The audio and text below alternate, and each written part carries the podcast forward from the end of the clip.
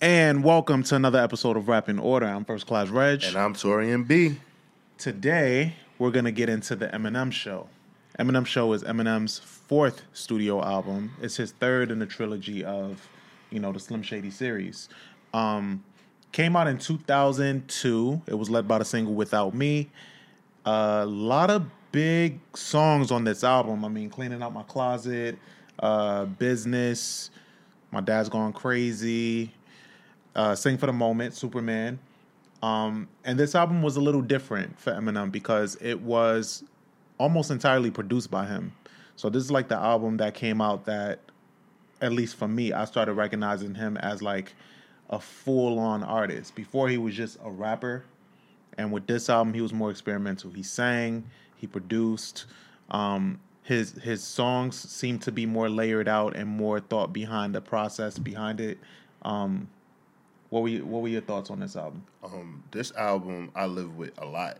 So uh, when this album came out, it was kind of like polarizing because it was like at the it was at his height. So like you know Marshall Mathers LP, you know was a monster, right? Mm-hmm. But I remember that this out like the album came out two days early. So remember when albums just come out on uh what Tuesday? Yeah. So that year, like you like people was like, "Yo, I just got the Eminem out." I'm like, "It's Sunday. How the hell did you get it?" Mm-hmm. And I was like, "Yo, I gotta, I, I, gotta go to the mall." I went to the mall, and I think, uh, what was it? It wasn't Sam Goody. It was like, it was like FYE. Mm-hmm. And I went to FYE, and I got the album, and um, yeah, like it was just like it was like it was a lot to really take in and listen to because this album was kind of like a mixed bag, like where um this album was him like dealing with success. Mm-hmm. So you're listening to this project and you're like, all right, so the first album was like his introduction, being broke, trying to get on. Then the Marshall Mathers LP was more so like him like being at the top, like yeah, basically being the man. And now you're listening to him and he's pretty much like just telling you like I'm getting sued by everyone. Um, the shit's starting not starting not to be fun anymore. My mm-hmm. privacy's being invaded um, he was going at George Bush crazy, taking, um, following the footsteps of NWA, Public Enemy, um, you know, uh, Mos Def. Um, Talib was very political. Um, I'm probably missing a couple other people, but um, I mean, Cube is as far NWA. as his beefs. No, no, just as far as like following in the footsteps. Oh yeah, of, like, yeah, yeah. Going at because like um, he really like on Encore he really dived into it, mm-hmm. but like this was like the start of it, like of his like social awareness. Yeah, going into it because like all of the stuff that was going on with George Bush and everything like that. So this album was just like a polarizing album for me, and it, and it was a really good sounding album. So mm-hmm. his two previous projects, like I know that they were great, but I couldn't listen to it straight through. All yeah, of them. I, yeah, it was a lot of skips. This album, they weren't. um It's funny because, like you said, he produced most of it, so listening to it, it was uh, easier listening to other projects. Mm-hmm. And sometimes I just feel like you know, like Drake, I absolutely he's Dr. Dre. He can step in anybody's world, but I think under his tutelage, Eminem was able to like really get the sound that he wanted, and like a lot of the samples that he used were like rock influenced yeah, samples and yeah. shit like that. So that's what was really dope. Like "Sing for the Moment," "Sing Mm-hmm. for the Moment's a really big song for him. Um, I yeah, I pretty much like agree with everything you said. Like I think, and he he even used this album to start putting on um different artists. Like you know, Obi Trice is from Detroit, and um, Mm-hmm. you know, even though not much came from Obi, but That first album though, that first album was hard. Shout out to the big homie Alvon Miller for working that project. Um, he he he was very instrumental in that. Shout out to Alvon. Uh, Second album was yeah. good too. Cheers and Second Rounds on Me, I think it was Yeah, called. mhm. Um, but he had he had some prominent like moments on this album. That's why I've always appreciated it. And it came out in a really big year for Eminem. I mean, what year did Eight Mile come out? I want to say it was the same year. I believe so. I if believe, if yeah. if he I had a big year, so that. it was like you, you gotta think he had Eight Mile, then he had Devil's Night for the D12 album that came out as well. Mm-hmm. Like it was just like a full year, so I think that's why like yeah, was so that's much nuts. So yeah, Eminem show came out in May of Mm-hmm. 2002. The Eight Mile movie came out in November of 2002. Right. So the soundtrack came out in 2002 as well. Like he was no doubt the biggest rapper of that year. Right, and think about it. Like, so the Eminem show was probably done before all of that, and then he signed 50 Mm-hmm. and he had like it just it just seemed like it was a lot. Like, yeah, I mean, 2003. Yeah. Going into t- yeah, man, he was the he was the biggest thing out. And and was yeah, and then also yeah, he was beefing with everybody. His list of beefs with people was crazy. So you got let's see, uh, Christina Aguilera, uh, him and Fred Durst was cool. Fred Durst said he didn't care. Yeah. Um, Moby, Michael Jackson. um, who else? Uh, uh, Insane Clown Posse. Mm-hmm. Uh, Evanescence. Yeah.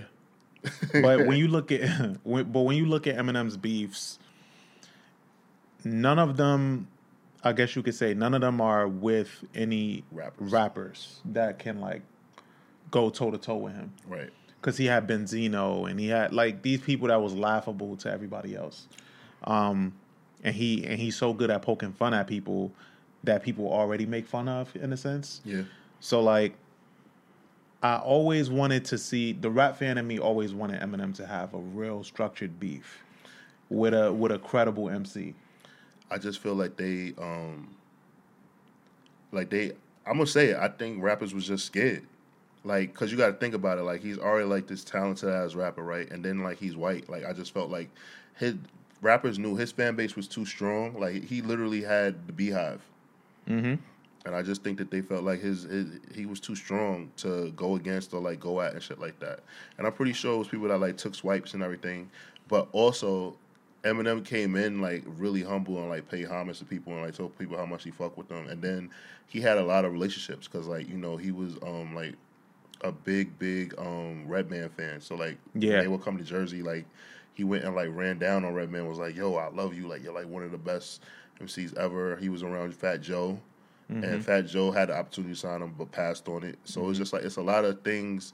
It's a lot of relationships that he had prior, because you know, like even Yeah. though it's not counted as his debut album, Infinite came out independently Yeah. and still did good. So yeah, And LL Cool J is like his fucking idol. There's Right. like this clip of him calling LL and just rapping LL songs. And he's like, Who is this? And every time he's like, Yo, who is this? He just starts rapping again. Just giving giving mad LL bars. I gotta find it. It's mad funny. yeah, that's what I'm gonna do when I meet Vin Diesel. I'm just gonna just say mad quotes from all the Fast and Furious movies. it's like nice to meet you, sir. it's like "Oh, what is this? Um, but okay, we can get we can get actually into the album. The album kicks off, curtain curtains up. We can skip that, but it goes right into White America. Right. Really powerful song. Uh, with a message, I do remember him performing this on the VMAs. I thought that was really, really, really powerful because his setup was like he was in the court, and um, it was like really dope because I don't think I don't think white people really know what to make of this song. Right. I mean, it's really funny um, because he was basically like owning it. To me, like I think that he was like just saying like, "Yo, I'm a guest in the house of hip hop." Mm-hmm. and I know that most of my fans are are my fans because they, they look like me. They don't. They might not per se fuck with hip hop, but they like me because they I look like them. Yeah. and and you know, I think that he he understood it and he was a, he was like very like self aware. So like he made that project and he was just basically saying like, yo, like I'm I'm I'm here and you know hip hop is a black culture. Like respect that shit. And it's him, yeah, just owning his privilege in a way. Like he, um, you know, my blue eyes, whatever. Like everything that he says in his verses, um, it's him accepting and not being blind to his privilege, which Yeah. I liked. Nah, I liked it too. Um, I think that the ending was really, um, really dope. Like what he said at the end when he does the outro. He what he says. So to the parents of America, I am the Derringer, aimed at the little Erica to attack her character. Mm-hmm. like, you know, the ringleader of this circle is worthless pawn sent to lead the march right up to the steps of Congress and piss on the lawns of the White House. I feel like those people that like, w- like raided the White House last year, they were listening to this shit and doesn't realize he was talking about. them. Yeah, yeah. I don't think they. I don't think they know. They just see this dude with his hair bleached, and they see a title "White America," and they probably feel like he's an ally. Son, this nigga said, "Fuck you, Miss Cheney. Fuck you, Tipper Gore." like, like, Like, man, he, was going off. Yeah, he was. Um, It's just weird though. Like when you listen to songs like this and you see where Eminem is now in his life, um, all these songs back then were so personality driven and so topic based. Like he could like give you different key topics and sound so good. Um, just uncovering his life and shit. Mm-hmm. But now I feel like he does he doesn't have anything to talk about or anything to explore. So he just gives you these rhymes that you don't want to fucking hear. Yeah, I like. Okay, so number one, also, white America is mixed amazingly. Yeah. Um, the running joke is is that like I have headphones on this episode, guys. Uh, that my like my ear for audio is terrible, right? But I do know that white America is mixed beautifully. that should get your attention immediately. Yeah, right? So I just think that he, I don't know, bro. Like I just think that that M kind of just wasn't. He just wasn't with the shits, and like he just really just wanted to like just bring all of that shit to the forefront. Like I think he was just sick of everything, and I think Mm-hmm. also Proof being his friend, growing up, and like him understanding like all right, like I'm struggling, but like there are like black people struggling like ten times worse than like what I got it, even more. And he's basically just saying like, yo, I could be one of you people's kids that you're out here like speaking against me to, and like they'll probably listen to my music and actually listen to me more than they listen to you. Yeah. So you know, before canceling was a thing, like he's basically saying like, you guys can't cancel me, Yeah. like it, it can't happen. And shit, if anybody was to get canceled back then, it would have been Eminem. Like he had so many, there was so many anti-Eminem rallies and everything. And I think in a way that's what made him a bigger artist, because he was so anti everything, and um, like you listen to him knowing you weren't supposed to. At least younger kids Yeah. listen to him knowing they weren't supposed to. So that was like a thrill in in listening to his music. Mm-hmm. Listening to a song like a 13 year old listening to a song like "Criminal" from Eminem. It's probably like, man, I'm not supposed to be listening to this. This is like, Bro. but this is so good, you Yeah. know? Nah, it, it yeah, like it's just one of those things, and I also think the fact that when he said that, like he already knew, like if he was black, he probably would sell half as many records, and probably less than that, probably maybe a quarter or whatever like that, right? Because you, I mean, you got an artist like Mos Def at this time, and I and I, I'll say this with no problem. Mos Def could stand toe to toe with Eminem, but he wasn't. He was barely going gold Yeah, and you know I feel like he came up not the same way, but he came up battle rapping and being in the, the um, what was it called the the Rappers Lounge. The Lyricist Lyricist Lounge. Like he came up in the Lyricist Lounge, and M will like fuck with them at the Lyricist Lounge too. So it's not like you know, I mean, most definitely like he got on, he did his thing too, but like they like their come up was kind of like similar in a sense, right? But mm-hmm. like M is white, and Middle of America, that whole area, like where things are like just not, you know, where where they just don't give a fuck to see black people. Like they see this white rapper, and I mean, you know, it just happens. That's why when white rappers come out, they kind of get like a shot. Yeah, They get a shot, you know. So when you know you got your Asher Roth, you got, you know, I mean, shit. Look, Jack Harlow now. Like, Mhm. You know, me and your cousin Al, I'm going back and forth on a bit about Twitter now. Like, shout out to Al. shout out to Al. Um, yeah, I saw I saw a bit of that. I think, and you guys had like, for context, they were having a discussion about Jack Harlow's success, Right. and about like where he is now and what that's credited to. And um, you know, Torian was basically saying that you know he worked hard for it, even though he is privileged. He worked hard for it in the sense that like he built the following in Kentucky before he got put on. Um, so that's his that's his base. I was defending the white man, guys. Yeah, you know, Black History Month too. That's crazy. But nah, so you know, and Al was saying, well, yeah, he got that push because he's white. I think both sides are right. I think he did do the groundwork, but at the same time, while he's here, while he's here, you know, he's getting the look more so because he's white. I think I think he is getting that push. Well, yeah. I mean. Obviously, him being white doesn't hurt, but yeah, I, I just feel like a lot of the things that he's fucking with, like he has sponsorship with Kentucky Fried Chicken. He's from Kentucky. Yeah. He wears New Balances every day. You got to deal with New Balance. So yeah, I just feel like also the label that he signed to, like it was the same label that signed Little Uzi Vert. Yeah. So they already have all of these these these sponsorships, phone numbers, Mm-hmm. and everything like that. So they'd be like, "Hey, we know uh, Little Uzi might not be able to be the face of your your brand, you know, but hey, we got this white kid and he's pretty cool and he makes Hey. good music." Yeah, man, and everything is working in his favor. I don't know how how his team got my email, but I be getting I, I, every time a new song, Jack Harlow song come out, I get the email. I, it's there. so somebody somebody doing a fucking job. Okay. That's all I'm gonna say. Um, business. Getting back to the album is the next song, and it's produced by it's produced by Dr. Dre. I think that this song, to me, it comes off like he's poking fun at the Insane Clown Posse. Yeah, why? Um, because it kind of gives me like a like the it kind of gives me like I don't know like a, a circus. It gives it gives me two themes. It gives me a circus theme, but it also comes but it also sounds like the Adam West Batman theme. Yeah, Marshall. Yeah, so like it sounds yeah. it sounds like that. But I just took it like because I know that he was going at it with Insane Clown Posse, and like it was, I guess because it, like he was doing like kind of like a goofy rap like Mm-hmm. rap scheme, and I was just like, hmm. Also, another thing, Eminem, please bring back this the way that you rap like this. I know, Yeah. Like the Super Bowl commercial said everything. Stop trying to fit so many words into all those bars, man. Like just tone it down. Take- That's take really that's out. really what it is, and I think I honestly don't think Eminem. I think Eminem wants to do this. I just don't think he can. I think the drugs really fueled him. ah. I see what she's saying. I don't think he can. And I think, you know, it sucks because when you're an artist like Eminem or even an artist like Wayne, I remember when Wayne got out of out of jail and he he was clean. And people was like, "Nah, man, pick that lean back up. Pick that back up." And that's like that's fucked up to hear. Yeah, When you clean and niggas is telling you get back on drugs cuz your shit is not good. That's what Eminem went through.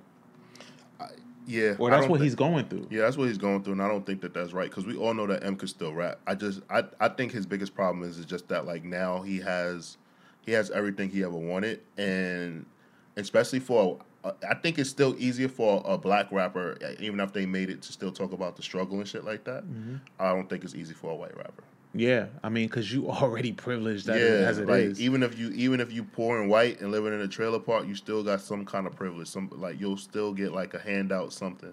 But when you when you black, like it's still like you can still reference to it. Like Jay Z still references like I'm from the ghetto. You know what I'm saying? Like Mm-hmm. And the way that the way that Hove does it is incredible because he can't just come out of nowhere and just talk about it. He has to get with somebody that makes him that inspires him to reminisce. So like Right. even shit, um, American Gangster coming out, he got inspired by watching a movie, you know, Mm-hmm. to tap back into, you know, the eighties and shit that he was into.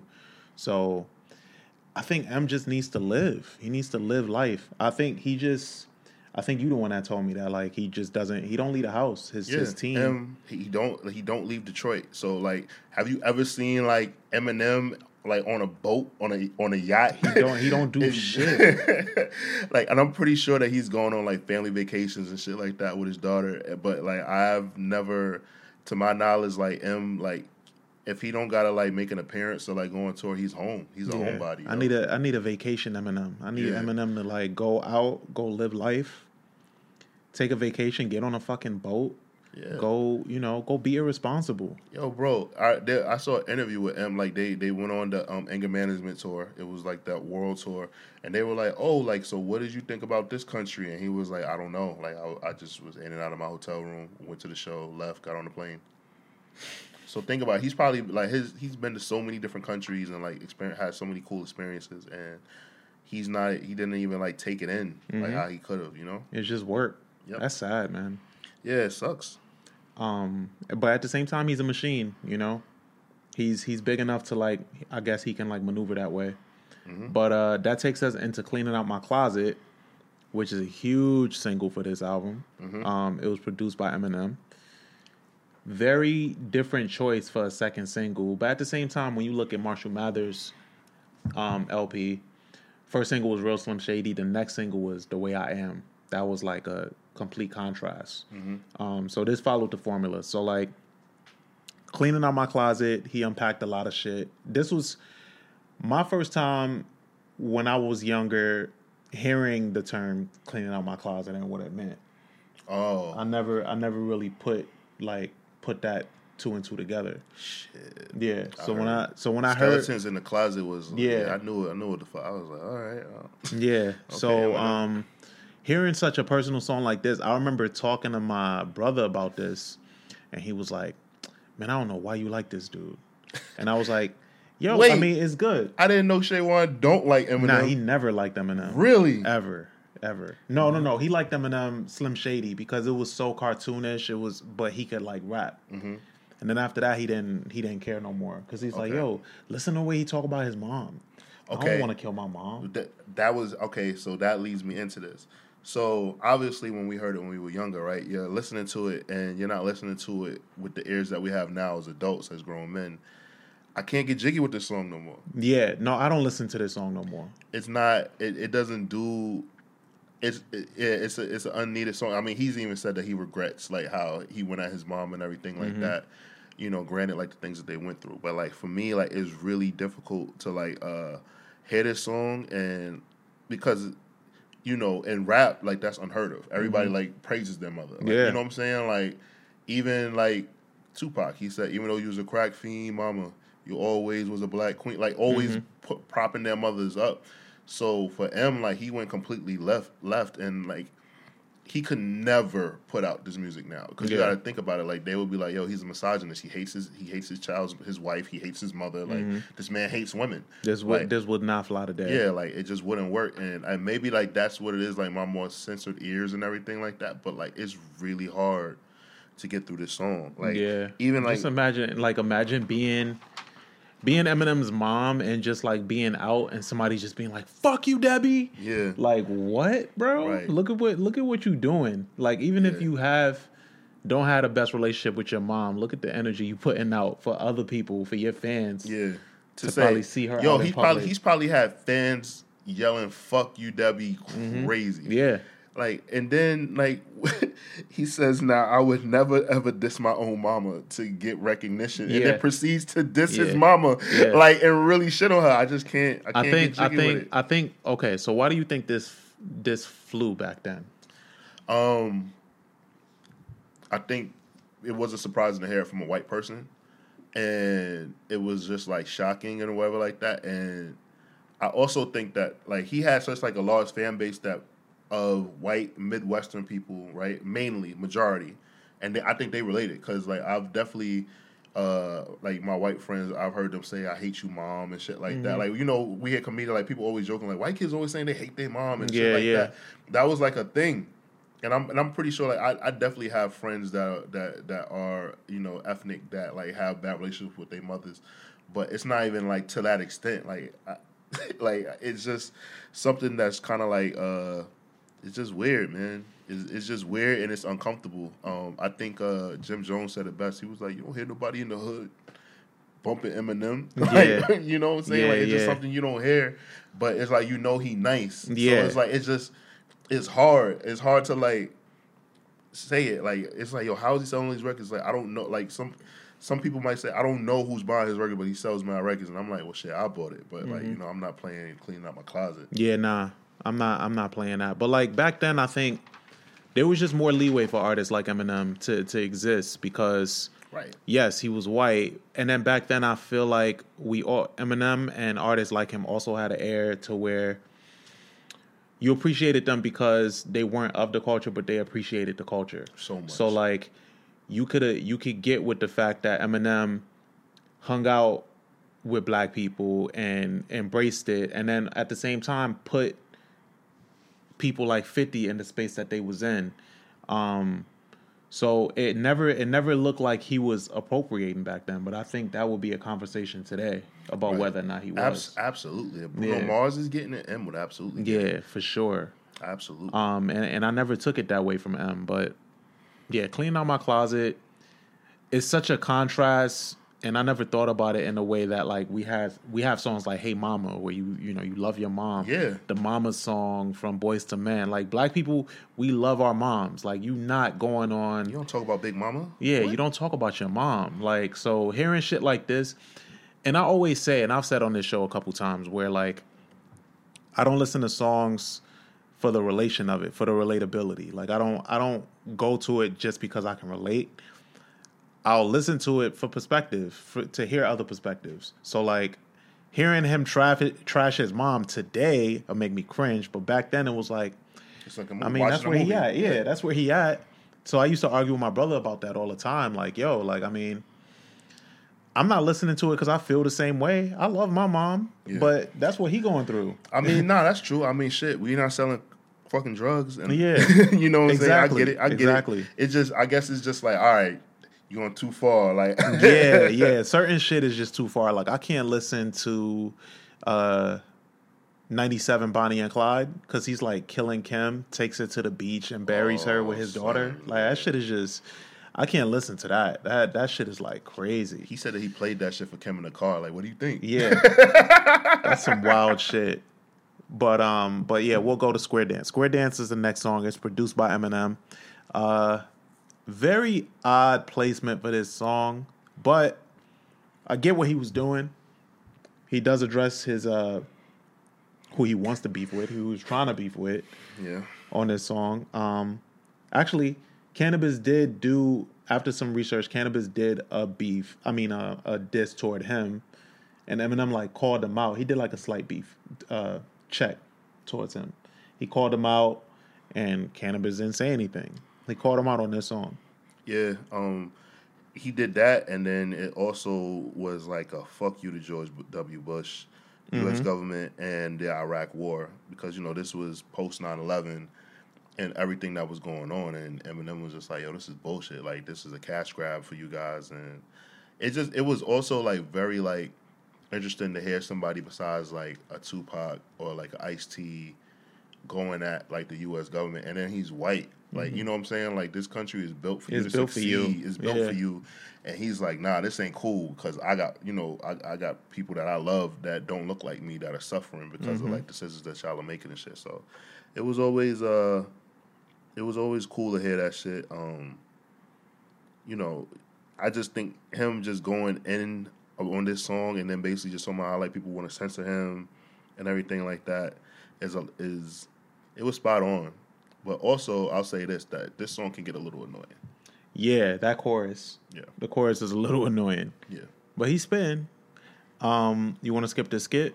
yeah. So the kiss, um, the kiss skit leads right into Soldier, Right. which is kind of a confusing lead in for me Yeah. because it. I mean, the kiss is basically about him like waiting for his girl to fuck up, and he goes out there and he like hurts her because she, you know, she cheats on him or kisses some dude. Well, yeah, you know, like so basically, this nigga recreated what really happened when he pulled out an unloaded gun on the on the bouncer that Kim was dating or cheating on him with, Yeah. essentially. And I just think so. The, I think why is the song called Soldier? Yeah, Because like nothing about this makes you a soldier. Um, him flowing this is amazing. The beat is amazing. Um, him, you know, talking about what's going on with him and Kim, you know, obviously, you know, we want to know and shit like that. But it was very like, yo, bro, this don't make you a soldier. This makes you like a fucking stalker abuser, my nigga. like, it's it is, and then also I really enjoy 50's version of the song. yeah. Every time I hear "I'm a soldier" in my head, I go clack G- clack G unit. Yeah. every time. Every time. 50's version is great. Um, no, this is a great song, but yeah, it does throw me off that it's even called Soldier. Eminem, I mean, 50 recreating it kind of like made me like it a little more, but that's about it. Still a great song though, Yes. because he's spit, he's fucking spitting on that song. Um, Say goodbye to Hollywood. Really, really good in my opinion. It's produced by Eminem himself. Uh, this kind of fits along the lines of the way I am with like extended because he's more famous now. Um, he has more like uh, what's the word I'm looking for? He's just done. He's just done with this shit. He like talking about like how talking about the highs of wanting the Hollywood life to like the lows of actually having it to figuring out that yo living normal might actually be the wave. Nah, like y'all like- can have this shit. So this is I have a love hate relationship with this song, and I think it's because I'm so mad that like Eminem really didn't lean into his like acting career Mm-hmm. because I like he's a natural, Yeah. right? But Even like, hearing him recreate the that kiss uh, Yeah. skit, like it sounded great. yeah, he's a natural. Like he's actually like a, um, it sucks, man. That like some people like they just shy people or whatever like that, right? So hearing this song, it's like you know I don't, I don't even want to hear this because like remember like he was supposed to be in Southpaw, Mm-hmm. and Jake Gyllenhaal took it, took the role and everything. And then there's a few other movies that like he was like actually like in the run. Oh, uh, oh man, Need for Speed. He was supposed to be in Need for Speed as well. Oh, I didn't know that. and yeah, Aaron Paul from Breaking Bad took the role and stuff. oh, Yeah, like, and if you look at the characters, like, you're like, oh shit, like, I, I absolutely get how Eminem could have played that part. You know, white, angsty white guy, like, Mm-hmm. you know, a lot of anger. but yeah, like, he just never, cause he he never really wants to leave Detroit. So like, he's just like, yo, I can't. Like, Eight Mile was perfect because it was in his hometown, but like, typically, like, he can't, Yeah, can't get him to do shit. I'm Such surprised a- they got him to do Super Bowl. he's such a weird dude, man. Um, but but no, "Say Goodbye to Hollywood" I think was a great song. I think um, I think it perfectly depicts how Eminem felt in his life. Um, and in my opinion, is like a the way I am part two. Yeah, yeah, I say that. I agree. All right, so it also let me see. There was like one. Let's see.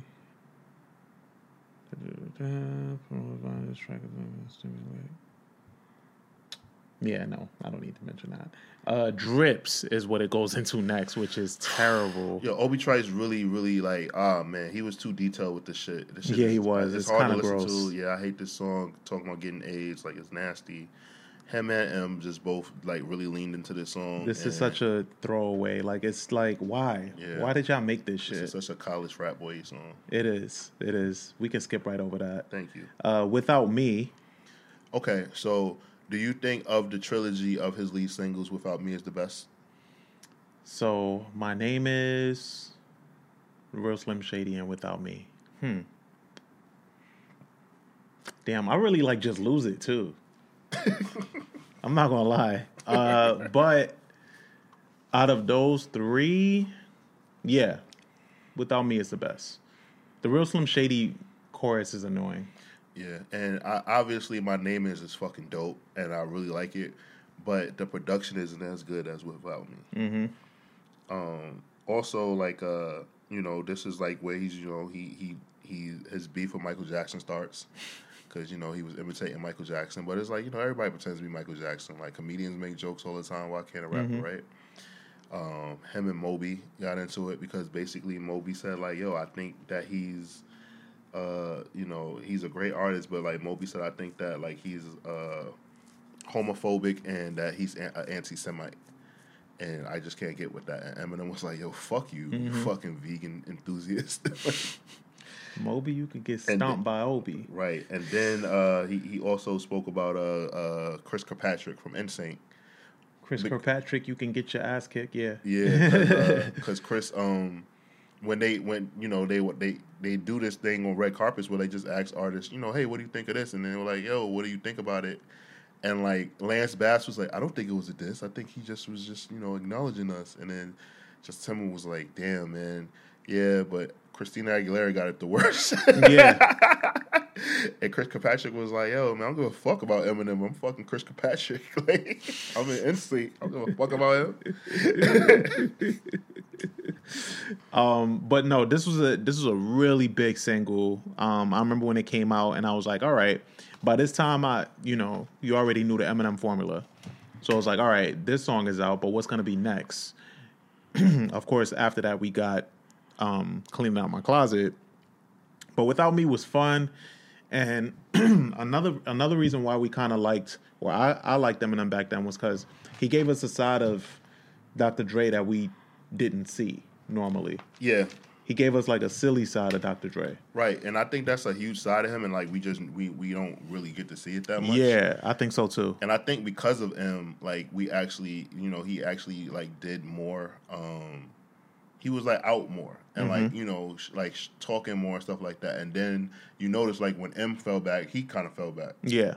and that's like you know when he kind of like leaned into the Beats by Dre stuff with with Jimmy Iovine and everything. hmm But yeah, like I just think um it, it was it, it was really dope to actually like see that side of Dre. Yeah. Even at um, did you peep at the Super Bowl when he kind of like went along with the choreography? Yes. Yeah. Yeah. So like, yeah, yeah. Yeah. yeah. So he's, you know, Dre is silly, like on the low, but like he he con- he hides it pretty well because he, you know, he knows his image. N.W.A., you know, Death Row, like he he knows that's like a big part of his image. But every now and then, you might see him like bust a move or do something silly, That's funny. which is cool. So, uh, um, Rosenberg skit, you had anything on that? I thought that was pretty funny. Actually, I, I got a I got a, uh Paul Rosenberg story. I figured I figured you would. uh, when I went to Coachella, um, my mentor Alvon, um, I was already in LA, and he was like, "Hey, I'm going to be at Coachella with Griselda. Eminem's closing out. Um, you know, come come meet me at Coachella." So I was like, "All right, bet." I had a rental car. I drove out there, whatever. Met up with them, and this was like early Griselda um, when they had just got the deal with Shady, and um, Westside Gunn and um, Conway were performing, and I and I got to meet them too. It was actually cool. So. Um, the Airbnb that I was staying at, Alvon was like, "All right, what's the address? I gotta send the merch and everything to you know the Airbnb." So I was like, "All right, cool. Like here's everything," and like they sent it right, and they they were like um, bags and towels to give out to fans. So Shady Records like always does that, have everybody you know walking around with that. So it was bandanas because you know it's like sand everywhere and shit, right? So I get to the Airbnb and like I asked like the the um the host, hey, um I had a package delivered here. Like, do you know where it is? They were like, no, nothing's been delivered. I didn't get anything.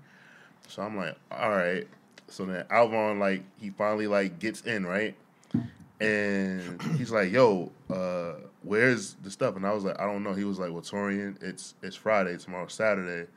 Uh, they perform they perform on Sunday. Like we need we need this this merch. So I was like, all right. So like I asked the host again, and the host is like, oh, so here where we live at in this in this complex, the mail doesn't come to our doorstep. There's like a center where our mail goes. The center is closed. So Sunday morning comes and I don't want to wake up. Yeah. so I tell, so I'm like, yo, the merch arrived, but it's it's in the center and like nobody's here to open it up. And mm-hmm. Alvon was like, oh, somebody's gonna open that shit. so like we go, like we eat breakfast, and like I'm just like mad. Like I'm like, yo, I fucked up. Like I should have asked more questions. Like beating myself up. So like we there and like we're just like asking the, the people like, hey, we need you to open, and they're like, we don't have the key. And Alvon's like, Alvon's like, that's bullshit. Like you know, listen, I'm a diabetic. Like I have medicine that just got mailed to this place. I'm a fucking die if you don't let me get Yo, this shit. Like, picture Alvon doing that like shit. he's just going ham, right? So then the lady's like, "What?" He's like, "Yes, I'm out. Like I'm a diabetic." And like so, like she's like, "All right, all right." So she lets him in, and we get the stuff, and then we get to so we get there right before they start performing. Like we just make it, right? So then like Alvin's like, "All right." I was gonna tell this other kid to like hand out towels and shit, but like you can do it, so go ahead. So I'm like, all right, fuck it, like it's whatever. Like I got to come to Coachella for like free, like everything's paid for, all access pass, so fuck it. So I'm doing it, and I'm handing out t- like stuff, and I'm like trying to like really like just do it because I felt so bad about almost ruining everything, right? So I'm handing out towels, so then like I bump into like this big six four dude, and like I'm like, excuse me, t-shirt, and he says Torian. Paul Rosenberg knows my name, guys. Yes. So um, I look up and I'm like, oh shit, uh, Paul, what's up, man? He was like, you don't know who I am? I was like, no, I, I know who you are, but I was looking at the ground because like I'm like I get all like nervous and flustered, like I'm talking to my father and shit. He's a very big stern Nah, dude. yeah, like he, and he don't smile, and then he's just like, "It's all right, man. Keep up the good work, man." And like, I'm like, "Yeah, thanks a lot." And he was like, "Yeah," and I heard about that fiasco that happened today, man. You're fucking lucky. And I'm like, "Oh shit." so yeah, like that was just like my story. And then later on, Alvin was like, "You don't know who my boss is?" And I was like, "What? What are you talking about?" He's like. Paul told me that she walked up to him and handed him a Wow. towel. And I was like, that's not what the fuck happened. Like, I just got dumb mad. I was like, that's not what happened. I was like, I was like, he's a white man in the desert. like, I, and, and all I- fuck. Yeah, like, but yeah, that's my my Paul Rosenberg story. He's very stern. Like he's like he, you don't really seeing him laugh is like that's like a, a rare thing. But like, yeah, shout out to Paul Rosenberg. He's definitely uh definitely uh sent me a couple places to work for um Goliath and Shady Records, and I'm really happy about that. I've only I've only been around him once, and I think I was with you. I think we went to Shady offices, Yeah, I took Yeah. I took you to Shady offices, before. and he was there, just just taking up space, yeah, just mad it. tall. Yeah, Um, but "Sing for the Moment" was another big single from this album. Mm-hmm. It's produced by Eminem, and um, that sample Aerosmith is Aerosmith's. Yeah, Um, Dream this, On. I think this song is uh, a, actually a perfect song. Um, what Eminem did with it was really really smart. Um, even like how he uh he's he's just telling the story, and I just think that what he what he did was like brilliant, and I could tell that like all right, cool. He absolutely you know um, heard this song as a kid, and you know Aerosmith was huge in the Mhm. 80s and shit 70s and 80s and um you know he took this and like made a really good flip for it and like the the sample is so good like I- think it should say featuring Aerosmith to be honest with you Yeah, yeah, it should. Um, I think that's what they do nowadays, right? With a sample. yeah if it, Um, they'll say that like Wale did that, like featuring Jamie Foxx. I'm like, oh shit, and then it's just a sample. I'm like, "Wow." yeah But uh, but yeah, I remember listening and him saying like, "Oh, you full of shit too, Guerrera. That was a fist that hit you." And he was talking about uh, some bouncer that was trying to sue him because he said that he pistol whipped him, and he was like, "No, I punched you. I didn't pistol whip you." like it was just the wild shit that he used to face back then was crazy. yeah he Only- just was, he was just ballsy yo Yeah. he just always just had like some shit to say Only Eminem back then, man. Um, Superman. yeah uh what the Mariah diss Yeah, Superman. Superman came out back then. It was uh, produced by Eminem, featured some singer by the name of Dina Rae. right? Uh, she probably was signed she's probably on Interscope and probably has like some hit record we never Yeah. knew about yeah, um, this was a great song. Yeah, it was a great song, and what's funny is is that you hear the song and you and like he's saying I can't be your Superman, but like he's actually being a really horrible person to these women, Yeah, he is. and um, it's just really funny like when you find out like oh like he had a fling with Mariah Carey and like this was like his song like shitting on her. Yeah, but then also he's talking about his wife too, and um, Yeah, he's just talking about different women. Yeah, just, yeah. Okay, yeah. So it was just a, a combination of him just talking about different women and the interactions that he had and shit like that. And it's just funny because like he had such a disdain for women, bro. It's like uncomfortable. But Superman is my shit. I'm sorry. I Mm-hmm. Superman's like, a great yeah. song. Uh, like it, it's just it's a guilty pleasure. It's Yeah. one of the songs from this album that I definitely still go back to every now and then. But yeah, and Eminem's a huge Superman fan, so like he talks about Eminem every now and then. But this is like the best interpolation of that. Right. Um, and the flow, the flow he used on this was amazing. Flawless. Um, what we got next? Uh, Hailie song. Ah man, Hailie song, man. It was Hailie produced. It was produced by Eminem. He opens the song with just telling you like, "Yo, I can't really sing, but you know, I'm gonna, you know, I'm gonna try." And he gives us this beautiful record, like dedicated to his daughter. That, like, you know, if you been an Eminem fan up until this point, you know how much he loves his daughter, and that's all he talks about in the most positive way. Right. Um, but yeah, this is a great dedication song. I It, think. it is right, and I really, really, really enjoy it. And then I, I found out because you know I, I always thought it was just an album cover, like it got plays on mm-hmm. on Z one hundred. Mm-hmm. But the one thing that I still found really, really weird is that like at the, towards the end, he says like. Hailie, remember I said I'll always be there for you, and then it made me reference back to '97 Bonnie and Clyde, when after he kills Kim, he says, "Don't worry, Hailie, we'll always be together." And I'm just like, "Yo, what is wrong with this dude?" Yeah, this dude is nuts. So yeah, that that was just like my thing. Like I, I think I think um the only thing that the positive thing about the way that he carried on is that like Hailie can go online and trace these steps of her life and know that her dad never like wavered in his love for her. yeah, you know. that's a fact. so that's well documented. Yeah, Everybody and knows. she's really that. popular on TikTok, and like she does like uh uh like TikTok songs and stuff. Oh, yeah? with- yeah. She's she's like big on the TikTok. Yeah, so uh so yeah, even to the point where when rappers even mention her, I mean, I think that's how his Gun- whole Machine Gun Kelly. Yeah, that's how his whole beef with Machine Gun Kelly started because he said, "Yo, like she's beautiful." And he's like, "What?" yeah. Eminem takes things like he's the epitome of like I I took that personally. Mm-hmm. Like yeah, that's that's him all day. Like what? Don't call my daughter beautiful. And Yeah, that's, like that's that- crazy. that- and yeah, that's how like, it yo, started. Hailie grew up. Yeah. What? Like what? Get in the fucking She what? Booth, get in the booth right now. Nigga yeah. start writing right then and there.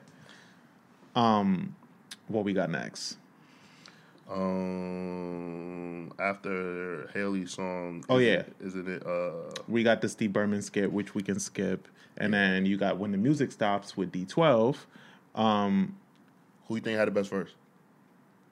I, I think Eminem had the best verse. I think Kon Artis had the best verse. Yeah, Yeah. I like Eminem's verse. I like I like all their verses. Even I like Bizarre's verse on here too. Yeah, I just think it's dope. All of them ended it with when the mu- music stops. Mm-hmm. RP Proof, but I really felt like of all of them, Proof. Like I don't know if like they set like some if everybody heard their verses or whatever like Mm-hmm. that, but like Proof was like the most off. When I heard, it, I was like, "What the fuck is Proof talking about?" Like I just yeah, he he didn't he didn't pull me in. Yeah, it didn't really stick, but uh, but no, I did enjoy this posse cut like more than I thought that I would. Um, and then say what you say. Say what you say features Dr. Dre, and this was a diss to Jermaine Dupri. Yeah. Um, which I really never under like it, it, it was it was such a silly their their beat like yo I, I swear to you yo like some of their beefs the shit that they went hard about like I mm-hmm. was like they just bored Yeah, it made no sense. It made no sense. Like- and I think I think since Eminem was kind of his empire back then was kind of like built off beefs, like these silly beefs and shit. I think people around him fed into these beefs for no reason too, yeah and that's that's how Dre got roped into that. yeah like it's like I, like who gives a fuck if Jermaine Dupri says he's like you you like come on Dr. Dre you know Jermaine Dupri is not a better producer than you yeah, like like like come on bro and like y'all don't even like I love Jermaine Dupri and yes he's a hip hop producer but like we know where his bread and butter is at that's Mm-hmm. an R and B so why are you even threatened bro like come on keep it moving. and he hopped on a song, and then I think Jermaine Du- Jermaine Dupri released a diss track. He absolutely jacking did. for beats. That Yeah. shit was fire. Yeah, Jermaine Dupri is nasty, bro. Yeah, that shit was fire. He's a child of hip hop. Like, yeah, absolutely. he went on tour with Whodini. Like, he's a hip hop person. Like, he understands the, the sense of the battle. yeah, man. Dr. Dre, Say what you say is my least favorite track on the album. Yeah. Yeah.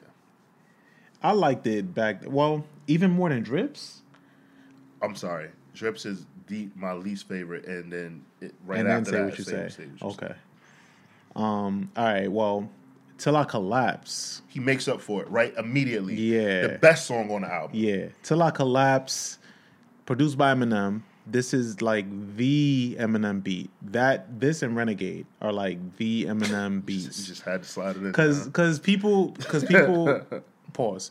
Cause people, people, Oh, hey, yo. Because people people always talk about Till I Collapse and people always talk about Renegade. And I think those are his two shining shining moments as a producer. Eminem as a producer isn't like that he's not that great. He has some songs that like are really good. but those would those would be his calling cards. those are his two, yes. And and then on top of the fact that he got Nate Dogg on here, R.I.P. Nate Dogg. R.I.P. Nate Dogg. Nate Dogg is also the greatest hooker man in hip hop history. I don't care what nobody say. Yes, and Nate Dogg, if he was alive, he would have been at that Super Bowl. Oh, absolutely, absolutely. He he could have, yeah, he had With, to. it, with his Stacey Adams, all that shit. Yeah, hell yeah. With he would've been at his that barbecue outfit. Hell yeah. Man, that would have been so lovely. Yeah, man. But uh, but no, they they killed this song. Nate Dogg did what he had to do. Eminem, people always reference his top ten in here. Um, did he name ten or nine? Mm-hmm. no, he named he named five. Nah, he named ten or nine. Reggie, Jay Z, Tupac, Biggie, Andre from Outkast, Jada Kurupt, Oh yeah, you're right. Nas, and, And then then me. So he named nine. Okay. Yeah, but um, that's a pretty good list. Yeah, it's a solid list. That's a that's an absolute solid list. I love the fact that like when we all first heard it, that everybody was like, "Who the fuck is Reggie?" Yeah. like it, I just think that was you telling people who was you? No, no, no. I was. Te- I, I knew. I knew it was Redman because I was a Redman fan too back then, and and because of my brothers. So Okay. like, I'll be that. Like all of that. Reggie Noble. Like he, you know. So I knew from back then, but even breaking down his list, it made me want to listen to more Kurupt because I listen to Kurupt, but not to the level of like Yeah. top ten worthy he's type like a, shit. He's like a super rapper, like just rap rhyme for days and just Mm-hmm. can talk his shit and everything like that. I always felt that uh this is gonna be really left. I felt that like when when Ray J was hanging out with Death Row, he saw Kurupt and was like, "That's it, that's who I want to act." like." right? Um, and even back then, having like Jadakiss has lived a million lives, man. Even him having Jada in his top ten, Yeah. like from back then. Th- This was 2002. Jada had one solo album. Yeah, You but know, that's but that's how good of an ear Eminem has for like lyricism and Mm-hmm. MCs. I think for him to do that because basically Eminem put he he put three rappers that like obviously they get their respect, but like I feel like he put them in like a certain kind of like air. Andre three thousand, Jadakiss, and Redman. Yeah. Because like I like I definitely heard people say Redman was like nice and like one of the best rappers out. But I felt like after that, like everybody was like, "Oh yeah, you didn't know that." Mm-hmm. And I think that he put two rappers that are in prominent groups, Yeah. and like singled them out and said that. And I think that's when people started recognizing Andre three Andre three thousand as like He wasn't like, being singled out like Yeah. that back Yeah. then. Yeah. I think like that like was the the the best thing. I feel like them niggas might need to like should be like sending like Eminem some checks. Yeah, man. yeah, he singled them out, and it definitely their career trajectory definitely changed from then on. Um, I wish this song was a single. Like I, I definitely think that they that um, be, because like with Eminem's shit, like everything happened so fast that he definitely could have like made this song a single. He could have made um, what else did I say? What the oh business, um, and Soldier. Mm-hmm. Business single. was a single. business was a single. Yeah. Okay, so White America, um, Till I Collapse, Soldier, Yeah. and obviously um, what was the other song? Um, Without Me. No, not Without Me. Um, Was it uh? Was it Superman? no, not Superman. Superman was a single. Which one was a silly song? Hold on. Sorry, yeah, Without Me, yeah. Okay. Because Without like he always has to have like the 1st Mm-hmm. single s- silly song, right? So yeah, I think those should have been the like because those are like his strongest songs in my opinion on the album. Yeah, yeah, White America should have been a single. yeah. That's true. Because he went on to make Mosh a single for Yeah. um for what you call it For for Encore. Encore. yeah. Yeah. With that cartoon video that Mm-hmm. they made, that was weird. Um, the next song, next and final song, you could say on, on this album is is my dad's going crazy, and it features yeah, and it features Hailie Jade, his daughter. Mm-hmm. Um, when you listen to it now, it's it's funny, but it's um. It's also like, damn, like this is. I always wondered about the creation of this song. Like, did he let her hear this, or did he just um, have her just going silly in the Funny. booth? I, yeah, I, I think, yeah, I don't think she listened. I don't think she even understood like what the fuck he was doing. Yeah, but I just she was funny on dope. this. He had her Yeah. doing chainsaw noises, like. I liked it when he was like, nah, nah, nah, nah, nah, Yeah. nah, nah, nah. it's a funny song. Um, and him just taking everything that people said about him and just putting it in the song. Like, I feel like I feel like Kanye is gonna do something like this, not with his daughter, but just kind of making fun of how everybody says how erratic him. he is and how how people. His closest thing to that was probably I miss the old Kanye. Yeah, I think um, there's there's some parallels between Kanye and M in a, in a sense of like, I think Kanye Kanye realized early on in his, his career that controversy like sells, and like we always say like, uh oh, Kanye got an album coming out, uh oh, we know something's about to happen, right? And I really think that um he like Kanye really like leans into it now. Mm-hmm. Even like with him like talking about like politics, like he always like it was like a formula he had with like he always did that, and I think he kind of like saw what M was doing, and he kind of like remixed it and made it his own twist. Because if you think about it, like, like it's like Kanye like always needs some kind of he always has like an opinion about something. It's like he mm-hmm. kind of like embraces it though. Mm-hmm. That's true. That's true. And, and they they uh they both work their ways into like being these people that can get away with everything Yeah. because they already seen a certain way. Right. Um, But yeah, that can that can kind of conclude this album. I think it's a really good depiction of how Eminem was, and it's a great introductory to Eminem as an artist because you get the most full body of work from Eminem as an artist with this album. Right. Um, there was like I always thought it was interesting when you look at the uh, the encore booklet or even the album itself. It said to my like on the disc it says to my family and all my friends, thank you for everything. I will always love you. To my fans, I'm sorry. So like I always saw that. I mean, Thought it was there's a, suicide note. well, no, I saw it as like he sees the disappointment that he's he's gonna have from then on. Like he kind of already, you know, exercised like his best product out there. Because Okay. Encore came out and people was like, "What the fuck is this?" Like, even though it has some highlights on there, Is that the album that he says he doesn't remember making? I think so. Yeah, because I think like I think after after this album, I think like everything went downhill for him with Mm-hmm. drugs and everything like that, and his like kind of like obsessive personality with shit. And I think like he just blinked out. The fact that he doesn't remember performing at the BET Awards is fucking hilarious. Yeah. Well, it's sad, but it's hilarious because he rapped his ass off on Mm-hmm. the Lean Back remix. Yeah, I, it like it's supposed to be a suicide note, but I think it's like a double entendre with his uh with how he did in his career. Mm. You know? I think so. I think I think he kind of like knew like my life will never be the same. You'll never. Yeah, never be the nah, same like person. this is this is it. And I think and I think this that level of fame really got to him. Mm-hmm. Like it limited him and how he could move and then he just kind of became a shell of himself. Agreed. Um, it's kind of yeah, it's kind of fucked up. I mean, one of these days I'll be allowed to talk to Eminem. Every time I every time I've been in the same room as Eminem, there's no way I was even. No, I Yeah. don't even look in that man's direction. I don't even I wouldn't even know what to say to him. Um, I would talk to him about boxing. He's a big fan of boxing. Oh yeah, he is. I would talk to him about boxing, and I would um talk to him about um Jordans. Yeah, and sweatpants. he likes sweatpants. He does like and Air. Maxes He does like sweatpants and Air Maxes. and Air. Maxes. But yeah, I absolutely would. I absolutely would talk to him about that. Oh, and I would talk to him about film because he loves he loves film. He loves movies and shit like that. And ask why the fuck he didn't do Southpaw. Yeah, yeah, yeah, yeah. That'd be good. Yeah. That'd be good. Good conversation. Yeah, I'm rooting for that for for us getting that interview. That'd be gold. I- I- That'd man, be I would- gold. yeah, man, gold. Amazing. Um, but yes. Until then, I'm First Class Reg, and I'm Torian B. and we are out of here. Catch you guys next time. Peace.